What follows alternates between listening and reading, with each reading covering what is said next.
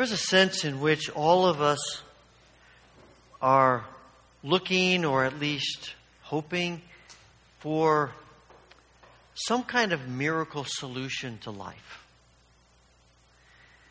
It, it's something in our, in our human nature that, that's looking for uh, a magic formula, looking for a shortcut. You know, it's, it's in that mindset that you see these advertisements. I've seen them for, you know, the, you don't need to, if you want to lose weight, you don't need to worry about dieting, you don't need to worry about exercise. Just take this pill and everything will be perfect. And it doesn't work.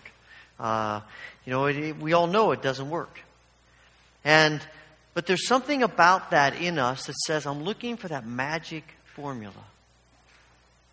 And this has been something that people through the ages have been looking for. You look at the ancient Near East and, and you look at how people view their lives, it's so much of it is in the realm of the spirit. Probably far more than, than our culture tends to be. But and in that mindset, they're, they're always thinking about how can I get the gods to do good for me? And often it boils down to if I do this ritual just right, if I say these words just right, if I follow this practice just right, then the gods have to give me what I want. And we look back at that and we think, boy, you know, those people didn't know what they were doing. And yet, let's be honest, we wrestle with something of that too. Even in the church. In the church, there are people who say, if you do things just right, then God has to give you whatever you ask for. And one of the places that people turn to when they are thinking about that and promoting that is this passage in Matthew that we just read. Jesus says, in beginning in verse 20, I tell you the truth, if you have faith and don't doubt, you can do things like this and much more. You can even say to this mountain, May you be lifted up and thrown into the sea, and it will happen. You can pray for anything, and if you have faith, you will receive it. And there are people who take those words and say, If you have faith, God has to do whatever you ask Him. And if it doesn't happen, then it means you don't have faith. And of course, a lot of the, the discussion comes back to what exactly is faith, because often it is a matter of believing enough. It's, it's, it's having enough, something in you that, that is either enough or not enough. And that's how we define faith. But when you look at faith in the biblical sense of the word, Jesus talks about small faith. He says, You have the faith of a mustard seed. You can do more than you, could, than you would have ever imagined. Because I think when you read the scriptures, what you find is that often the discussion of faith is not so much about us. It's not so much about we have this intellectual understanding that we believe with our minds, but rather it is what is ultimate about us. It's about what our focus is. It's, it's about what's the deepest things, recesses of us. What controls us? What's our priority? And Jesus is saying the faith that he's talking about is faith in him. If you have faith in me, he says. If you believe that I am who I am, who I say I am, if you, the direction of your heart is toward me, it's not about the fact that you just think hard and you really work hard at believing more and more, but rather the issue is to whom is your faith directed? Because if it's anything else, then all of this faith is resting on us rather than on Him. And what we find over and over again is that when we think about the answers to prayer, when we think about, about coming to God and God answering, it's about who He is. He's just asking us to direct ourselves to Him. Now, He says, if you have faith and you don't doubt, and of course, is the opposite of that. The word doubt has an interesting history through the scriptures. There are some, initially, it has the sense of, of meaning to judge. That's how it first is interpreted. And so you get to Exodus chapter 18, and Moses is explaining to his father in law how things work in settling cases. And he says, When a dispute arises, the people come to me, and I am the one who settles. I'm the one who judges. I'm the one who doubts the case between the quarreling parties. You move on to, Exodus, uh, to Ezekiel chapter 34, and you find that uh, Ezekiel says, As for you, my flock, this is what the sovereign Lord says to his people I will judge. It's the same word that we that Jesus uses here to say we interpret doubt. I will judge between one animal of the flock and the other, separating the sheep from the goats. So now it's not just judging, it is separating. There is a sense in, in dividing things. And you see that more clearly when you get to the book of James. And he says, But when you ask him, be sure that your faith is in God alone. Do not waver, for a person who is divided with divided loyalty is as unsettled as a wave of the sea that's blown and tossed by the wind. And such people should not expect to receive anything from the Lord. Their loyalty is divided between God and the world, and they're unstable in everything that they do. And so what we see here is this progression of this word to doubt. It is comes down to this idea of being divided. And I think what Jesus is saying is if you if your focus is on me as opposed to being divided in your focus things will happen that you wouldn't have imagined because it's about who we believe in it's about where our focus lies it's about whom we trust and so often our when we think about our praying we're thinking, well, I, I, I sort of think God might do this, but I'm going to have some other options. And it's not that we don't work to, God often uses us to answer our own prayers.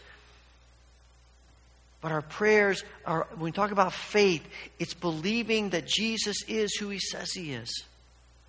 That he's the King of kings and the Lord of lords. And that's the direction of our faith as opposed to being double minded. And what interests me about this whole idea of praying this way is that it's Jesus says this in the context of the incident of the fig tree. This is a strange story. It's one of those stories you think, what exactly is happening here? You know, Jesus, Matthew says in the morning as Jesus was returning to Jerusalem, he was hungry. And he noticed a fig tree beside the road, and he went over to see if there were any figs, but there were only leaves. And he said to it, May you never bear fruit again. And immediately the fig tree withered up. I think, man, Jesus seems to overreact, doesn't he? I mean, what's fascinating is Mark tells us that when this happens, that it's not even fig season. Now you think Jesus is really overreacting because he's, he's upset with a tree that's not bearing fruit when it's not supposed to bear fruit. You think, man, you know, right before this, Jesus has been in the temple and he was angry in the temple and he cleared out the temple, and you wonder, is some of that anger still spilling over here and he's taking it out on the tree? You know, the thing that came to my mind was those uh, Snickers candy bar commercials. You know, they say you're not uh, you're not yourself when you're hungry. You know, and you think, man, maybe this is what's happening with Jesus. You know, he's kind of losing it here. I don't think that's what's happening with Jesus. I actually think this whole dynamic, this whole incident, is not so much about the tree as it is, it's a symbol for the reality that Jesus is trying to address in Israel. Figs are, are vitally important to the people of Israel.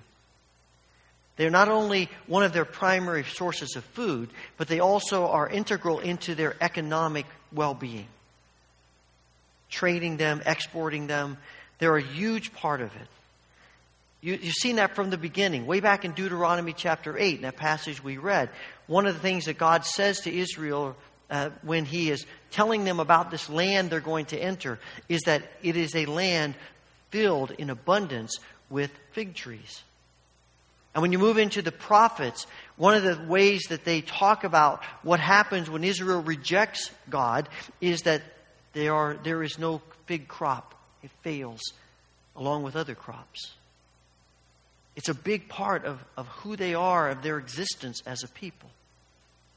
And the thing about this particular story is that, as I was doing some reading about this, is that when in early spring maybe six to eight weeks before the actual figs appear on a tree, leaves begin to appear.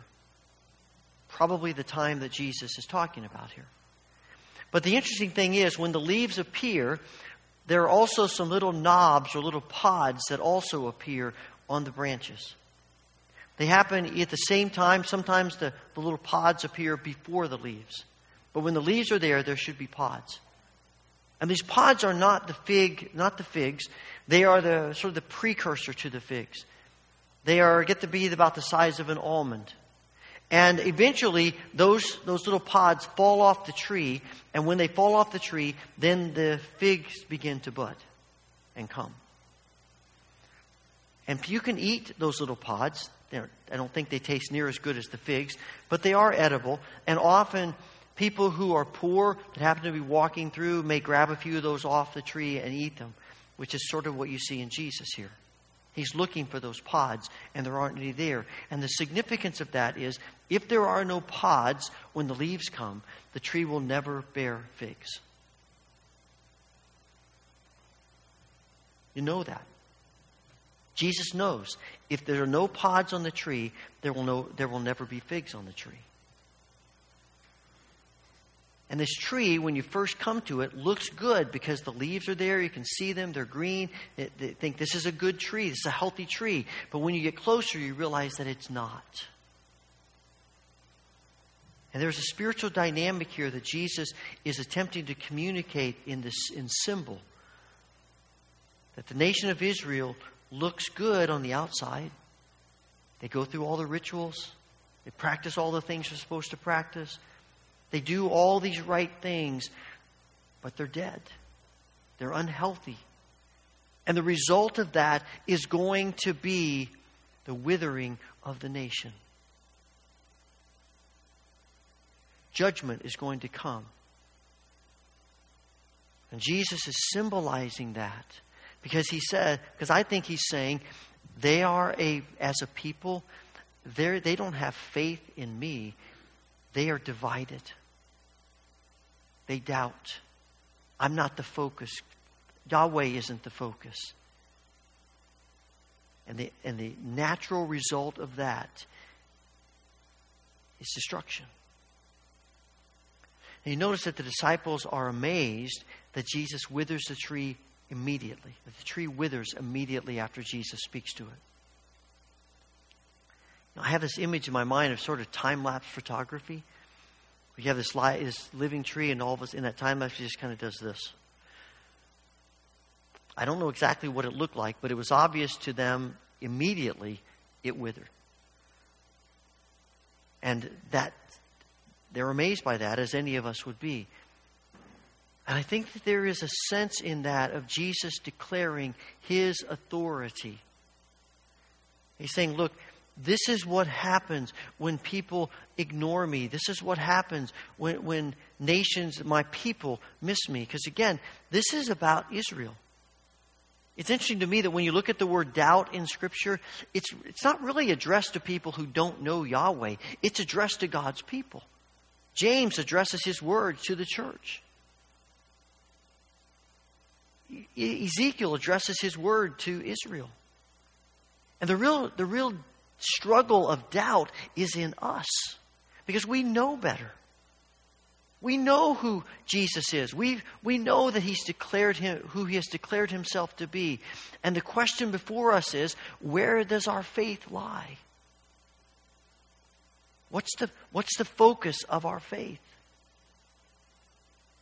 If the focus of our faith is wealth, then we spend all of our lives trying to accumulate wealth. If the focus of our lives is fame, we spend all of our lives trying to be famous. If the focus of our lives is power, we do everything to, to accumulate power. And if the focus is Jesus, then we spend our lives trying to get closer and closer to Him. And that's faith. That's the life of faith. That's the life that is unified rather than divided. And that's the life that leads to things not just to the fruit on a fig tree, but to things like moving mountains and doing more than we could have ever imagined. And that's what ignites our prayers. it's really not about us, it's about Him. It's just about us turning to Him. It's about us focusing on Him. It's about us acknowledging Him, pledging allegiance to Him. And when we talk about the kinds of prayers that move mountains, what we're really talking about is, is the kind of prayers that, that do what we prayed earlier that your kingdom would come and your will be done on earth as it is in heaven. We're praying that everything that God has intended for his kingdom would happen. And so when you get to the book, the end of the book of Revelation, what do we find when Jesus ushers in the kingdom in all of its fullness? What is it like there? It's about healing and restoration and reconciliation. It's about comfort and security. It's about hope and life. It's about freedom. It's about joy. And Jesus is telling us that while we will never experience that in its fullest sense until that day, when we pray, Your kingdom come, as He tells us to, we are asking God to bring the kingdom into our lives and into our world now. And that means it's always appropriate to pray for healing. It's always appropriate to pray for comfort in our grief and pain. It's always appropriate to pray for, for God to supply our needs. It's always appropriate for God to give life to us. It's always appropriate to pray for reconciliation and restoration of, of relationships and things that are broken and torn apart. It is always right to pray those things. And we don't demand God's answers the answers, however God responds to our prayers, that's up to Him because we believe, part of our faith is believing that He is good and He knows what is best. But He calls us to pray because we believe that the answers to everything in our lives is Jesus. It's about Jesus. So that's what we're going to do this morning. We're going to pray together this morning. Because I am convinced that our problem is typically not that we have so much faith that we pray more than we should, but rather that we struggle with doubt and we pray less than we should. Jesus is saying, look, pray big prayers. Take risks when you pray. Pray deep prayers. Pray for more than you could ever dream or imagine because that's the kind of God in whom we are placing our faith. And you might be thinking, you know what? I don't even know if I have enough faith to pray anything. That's why this is a corporate community experience. We pray for each other. And so this morning, the elders and pastors are going to be here. Some of the elders and pastors are going to be here in the front. And we're going to invite you to give us the privilege to pray for you, to be faith for you if you need it, to help you hear the, the words of Jesus into whatever issue or struggle that you or someone else may be facing. And you can come and for something in your own life, something for somebody else, something maybe you just want to pray about something in the world that's just that's burdening you. But we want the privilege of praying with you and for you. You can tell us as little or as much as you want, and everything we pray about will, will stay right here.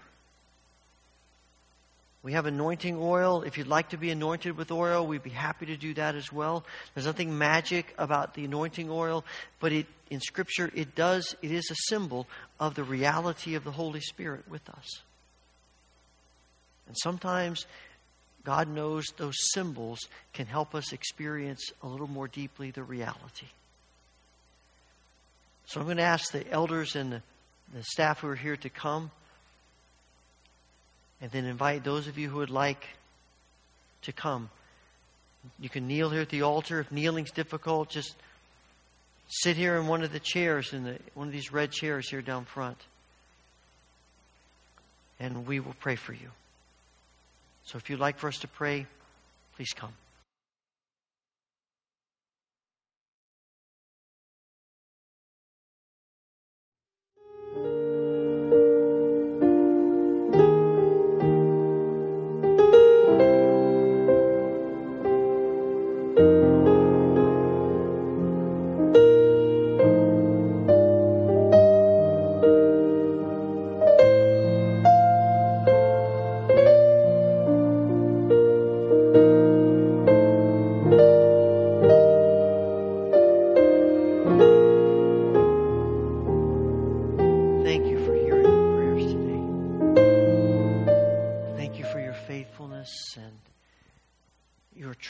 And good. As we go from this place in a few moments, may we go recognizing, remembering, trusting you, and knowing that you hear every one of our prayers. Fill us with faith. And we ask this through Jesus Christ. Amen.